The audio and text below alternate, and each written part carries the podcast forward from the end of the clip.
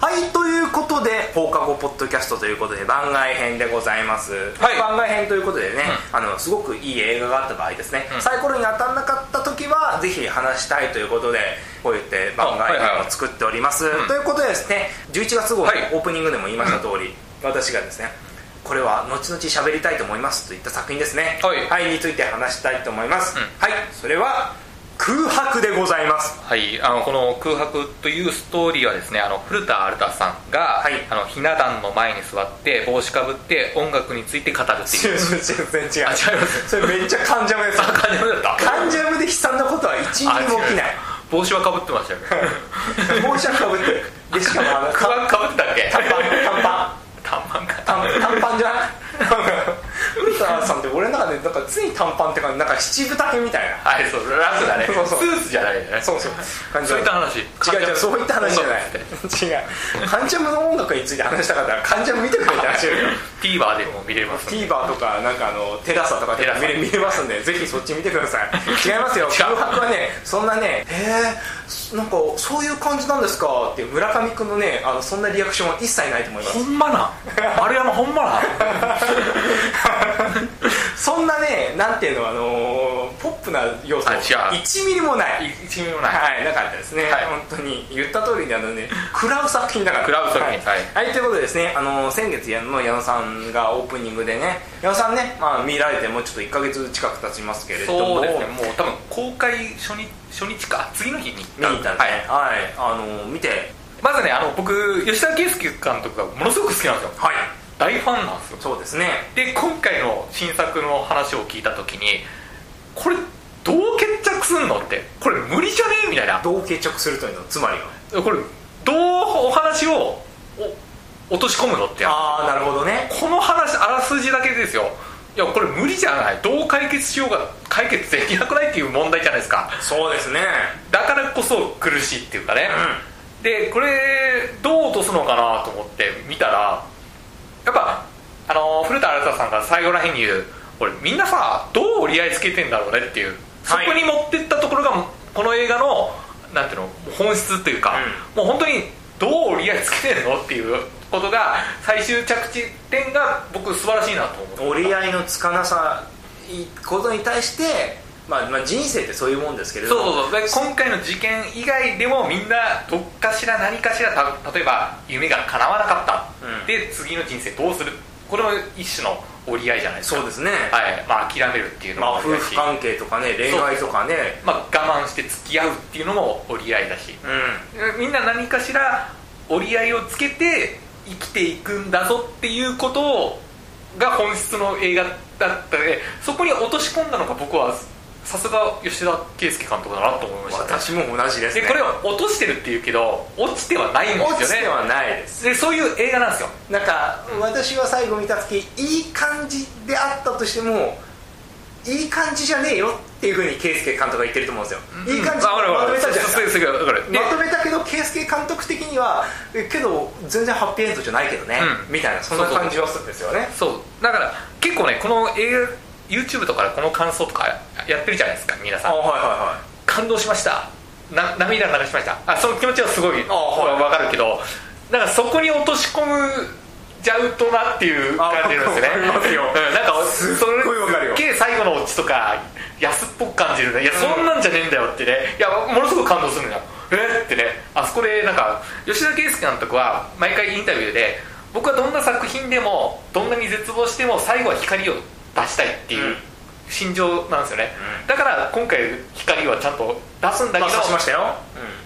それじゃないよねこっからだよねっていうそう話でねだから吉田圭佑の監督はさすがだなと思ったしより好きになるしやっぱねで僕がものすごく気になったシーンがあって、はいはいそれがどこかというとあの趣里さん担任の先生あはいあの亡くなった女の子の担任の先生で冒頭でその自己死するまでがものすごく結構きついんですよねまあえぐいですそねの女の子が今まで味わってきた苦痛がもうどんどんどんどん出てくるのでねもうこの世の全ての嫌なことがそこの20分ぐらいかな2 3 0分に凝縮されたんじゃないかって、どこまで嫌なことあんだよこれっていうね、まあ、古田新太さんモラハラだったりとかねで趣里さんが最初にあの文化祭の準備だったかな、はいそうでですそねのしゅかのんちゃんが文化祭の準備してる時にはい一、人だけ花を作るのが遅いとそうですねでそれを見た担任の趣里さんが、はいなんかあのさかのんさんさちゃんとさもっと頑張ってっていうわけで、ね、でもかのんちゃんはそれサボってるわけじゃないんですよねそうでどんなに頑張っても遅いんですよでそれをそのことを考えずに趣里さんはものすごく言うなんか冷静に言うんですよねあかのんもっとさ頑張って早く作ろうみたいなうんそれ見てる間結構きついんですよねこの人何も考えてないなっていうだか押らしち付ょってけいうかと一律でそうそう生そうそう徒たちを見てるっていうねうんだから遅いイコールサボってるそっていう感覚で物を言うんですね、うんそれは結構きついんですよねう、うんで中盤にあのーふもうかのんちゃん亡くなった後に古田新太さんが学校側に原因があるんじゃないかといじはいめられていませんかっていうのを乗り込んでくるわけで、うんでも実際いじめなんてないんですよねアンケート取ったかって言ったらちゃんと先生チームはアンケートと出し出すんですよね、はいでも納得しないんですよね、はいやでもこれ本当にえ隠蔽してるわけじゃないしででその後に古田新太さんが学校から出てった時に先生チームで趣里さん3人だけになった時に趣里さんがあなんか私ねずっと考えてたんですよみたいなかのんちゃんにあの時文化祭の準備の時にずっと遅いって私怒ったんですよねってでも実際人っていうのは遅い人もいれば早い人もいますそれを考えずに私言ってしまいましたって反省の弁を述べるわけです、はいあこの人ちょっと変わったんだって思うシーンじゃないですか、はいでも吉田圭介マジックでここである一言が来るわけですねそうですねの趣里さんが男性の教師からあのその反省の弁言われ言った時に「あのさ先生さずるいよ」って言うんですよ、うんえーって 逃がしてくんねえのかよってねえーってでこの後このシーンここで終わるんですよねそうです先生さもうずるいやでこのシーン以降あの趣里さんあんま出てこないんですよね、うんで最後にあの絵持ってくるぐらいうんもうそのシーンがめっちゃ気になっちゃって、あそこです救いがないんですよね正直言うと薄くいないですねこれはどう解釈すればいいのかって思っにに思ったんですねはいあの男性和田さんっていう役者さんなんですけど、はいあのあの先生はあそこのシーンでお終わって出ていくわけじゃないですかそうですねずるいよで終わらせるっていうでそのずるいよっていうこともものすごく分かるんですよなんで今そう言うんだよっていうそうだねわかりますよであのシーンで終わらせることの理由は何だったんだっていう話でああはいで趣里さんはどうなるのかっていうことででも絵を持ってきたっていうことは多少は反省してるんですよ、まあ最後の方でねうんでもこの対比は何だろうと思った時に一つ僕の中では解釈があってあの反省の弁を述べたのにずるいよで終わらせるって逃げ場ないじゃないですかじゃあどうすればいいのっていう話じゃないですかそうですねえその答えが出てないわけですねでも僕の中では趣里さんはこれから変わるんだろうなってことが分かるわけですようんうんでもずるいんすよ今頃言うなってもう取り返しつかないことをじゃあどうすればいいのそれでもしゃ反省をして前に進むことが一番なんじゃないっていうことなんだと思ったんですね僕の中でで対照的にあの男性教師はその反省することさえも諦めてしまった人だと思うんですよああなるほどねであれ以降出てこないんですよ正直言と反省しないことを折り合いつけてるような感じがするでそっちの方が楽なんですよ正直言うとでそうですね今回死んだことって教師にはぶっちゃけ原因はないんですよ正直言うとうんでも少しぐらい思って行動してほしいっていうかあのみんなにあん生徒にアンケートいじめあったかっていうアンケート取った行動も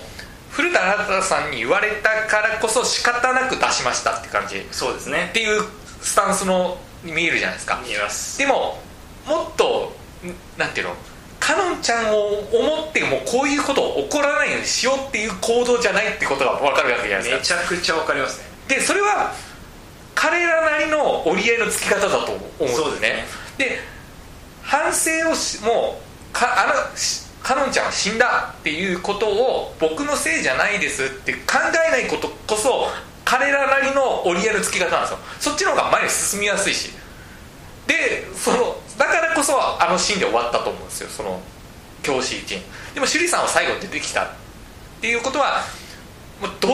反省することもう遅いけどこれから反省して前に進むことしかもうしょうがなくないっていう描き方の映画だったと思うんですよ、うそれから全登場人物が進む道なような感じなんですよわかりますこの言言ってることだから遅くても反省はした方がいいってことですかいやそんな説教がましいことじゃなくてそれしかもう方法なくねみたいなああだからそれしかそれでも前に進んだ方がより良くなるんじゃないっていうそれを直接的に言わずもう最行動で示すところが僕シナリオすごいなと思ってああなるほどねであの男性教師チームはもうそこで折り合いつけてるんですよね正直言うともうか考えないっていうそれは今後また同じ悲劇を繰り返すんじゃないっていうだから例えばあ本当別事件でってことですうん別の本こ当とですよねにいじめがあった時にまたそうするんじゃないでも趣里さんはどっかしらいじめをケアできるかもしれないうん、うんその答えを出さないところがこの映画すごいなと思うきそれしかねえじゃんっていうだからそのつきかをもう折り合いをどうつけるかっていう話なんですよねこの映画だからそれを行動で見せるところがすごいし考えさせてああってなるところがすごいとだから最後の一言がやっぱどう折り合いつけてんだろうねとかまさにその芯ってか、もう それしかねえじゃんっていうだからすごいなと思う逆に変に答え出そうとしないとかそうですね変に答えは出そうとしててかないあ出ないんですよね正直答えはね一応なんか出す物語として着地がないといけないから出そうとはしてますけれどもあれがなんかなんかハッピーエンドって感じは全くないんですよね本当だからそれがすごいなと思いましたね私はでそのおとカノンさんのお父さんである古田新太さんはもうあれで折り合いつけたつけたじゃないけどつけざつけてるんだろうなっていう、もうで人と行動変わるじゃないですかあれは良かったなと思うそそこですねもう本当にだからそれと対象側にあるのが松坂桃李ですよねああでもあれでもね救われたような感じがするんですよねギリねでもこれで僕の中ではそれでも前に進むしかないよねっていう、うんそうですね、そうあの何気ないねあの高知現場の時のあれ店長じゃないですか あまた言われると思ったらそうそう弁当美味しかったっすよおばあちゃん好きで多少ねあのそこでまた頑張ろうかなとは思うし、前に進んでいいんだなっていうことが多少わかるっていうかあとね寺島しのぶさんの役あったじゃないですかあ僕それについてはめちゃくちゃ言いたいですねでもあの人の優しさで助けられてる部分もあるんですよね、うんそこがいいんですよねうんもうねあの本当にね寺島しのぶさん的なあの方いるんですよ、まあいるマジで、まマジでいるし下手したら俺も若い時予備軍でしたよあそうああいう感じのうんだから要は自分視点でしかものが見えてないんですよね確実にまあほほぼ全員がそうなんですけどこのキャストの中でもあの古田さんも自分視点でしか見えてないじゃないですか、で松坂さんもそうですしけどこの寺島しのぶさんは当事者じゃないじゃないですかあん中であうんまあ店長そこのスーパーのだから店長を助けてやろうっていうそうそう当事者でない人が「しゃしゃり出て」って言い方は非常にまああれかと思うけどけどなんか自分がこう出ることによってこの店長の助けになってるんだっていうことに快感を覚えてる、まあそそううそうそうそれもあるし優しさイコールその人にとって正義正義じゃねえよやさ助けないっていう優しさもあるじゃないですかまあまあうんそれを考えてないってことねあ自分が「え声かけよう」例えば頑張って頑張ってる人に「頑張って」っていうことは言うことが正しいじゃないそうそうそううそうそうそうその人にとってはいやそれ言わないでっていう人もいるしそれを見極めてないで押し付ける優しさほど暴力ってないよねそうそうだ人ってからそうそう押し付けの前の暴力性も書いてるん だだから吉田さんそういう人嫌いなんですよでそここういうこういう優しさが僕が吉田圭佑監督の好きなのはこういう人をものすごく滑稽に描いたり、はいダメだよねっていう描きから僕すげえ共感するんですよだから SNS とか見てるとそういうのひどいじゃないですかまあまあね、うん、あなんかそういう美談的な感じとか美談にすればこれ悪いだろうっていうのをあこれちょっと話ずれるかもしれないけど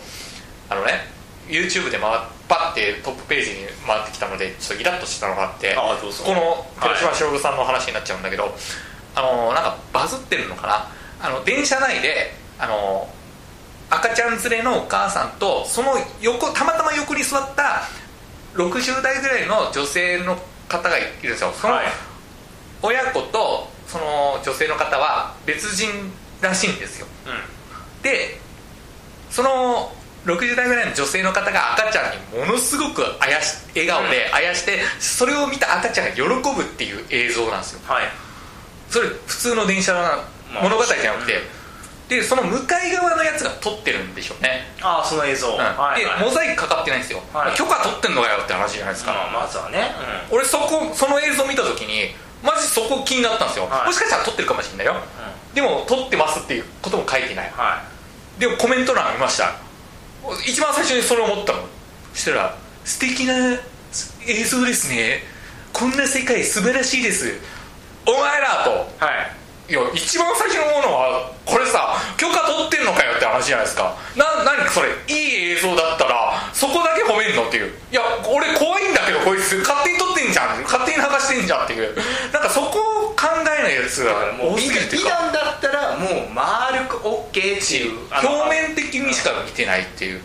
あれものすごく嫌で なんかなんか誰ってコメント欄俺結構コメント欄って普通あんま見ないけどブワーさがどんだけスクロールしてもそれ指摘するやつ消してるのかもしれないよそのあ出てこないのうわ素敵な世界ですねこんな世界俺嫌だわって思って その映像自体は素晴らしいよあのなんかだからそのそれこを吉田圭佑になったことは指摘すしてくれるから僕好き,、はい好きなんですよね本当の優しさって何っていう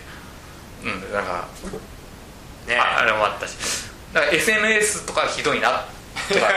そそういうのが嫌いまあだからそのなんかを具体的ににあの人物化した人ですよねそうそうそうそう、ん、そその集合体みたいなこの寺島さんってはい本当見た時になんかもうそれの集合体だなでそれを本当に見事に演じられてるなっていう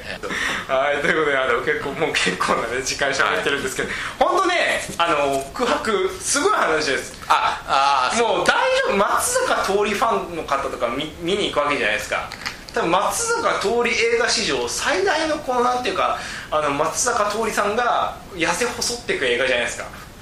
もう、もう、もうい、ろいろありましたよ僕もあのー、あ、でも、ね新聞記者一だったん番ですけど、一番きついのは、あ、もう、俺一番嫌だなって思ったのは、あ、もう、こういう立場になりたくないなと思ったのは、引いちゃった人ね。あああのはいあ人のー両方ですかトラックの方あもトラックはもう、あそこで折り合いつけてるんですよ。まあそうでしょうねも俺関係ねえよか向こうからさ、飛び出してよ止めれるわけねえじゃん。はで、多分あそこで捕まらないんです一よ。発目の乗用車ですね、はい捕まらないです絶対わ、悪くないからでも責任感感じてないんだろうなってことは取り調べですごく分かるじゃん、うんそれと対照的に1回目に引いちゃった人はもう過呼吸になるぐらいもう責任感感じちゃってであの人がが取り調べの時にあの制限速度を守ってましたって言ったら、ちょっと詰まるんですよねあでもめちゃくちゃ暴走してたわけじゃないと思うんですよちょっと 5, 5キロぐらい10キロぐらいやっちゃったのかなっていう感じでも結果的にああなっちゃったではあってだから追い詰められたっていう、はいあそこ辛いですよねあの人のうん歩む末路とかがでそれによって古田新太さんが葬式行くじゃないですか、はいあ葬式行く時点で多少は罪悪感あったんだろうなって、うんでその引いちゃった人のお母さんがバーって近寄ってくるんですねそしたらそこで古田新太さんが予防線張るんですよ、うん俺謝んねえぞ怒られると思ったら怒られないんですよねそこで変わるんですよねあそこのシーンもすっごいそうですね自分がね、あの思ってもみなかったような価値観とねこう、まあ、まさに衝突した感じですよねあそこは、うんええだから「えみたいな「怒らないんだこの人」っていうそこで変わる瞬間もすごい良かったしねだからあそこのなんかひそうそう価値観のぶつかり合いとかねあすごい、えーいい映画でしたねいや吉田圭佑監督がちょっといやなんかこのこの作品あらすじでこんな決着の仕方はすごいなと思うそうですね私もしあと、うん多分誠実な人なんだなってことが分かった、うんこの問題を変になんか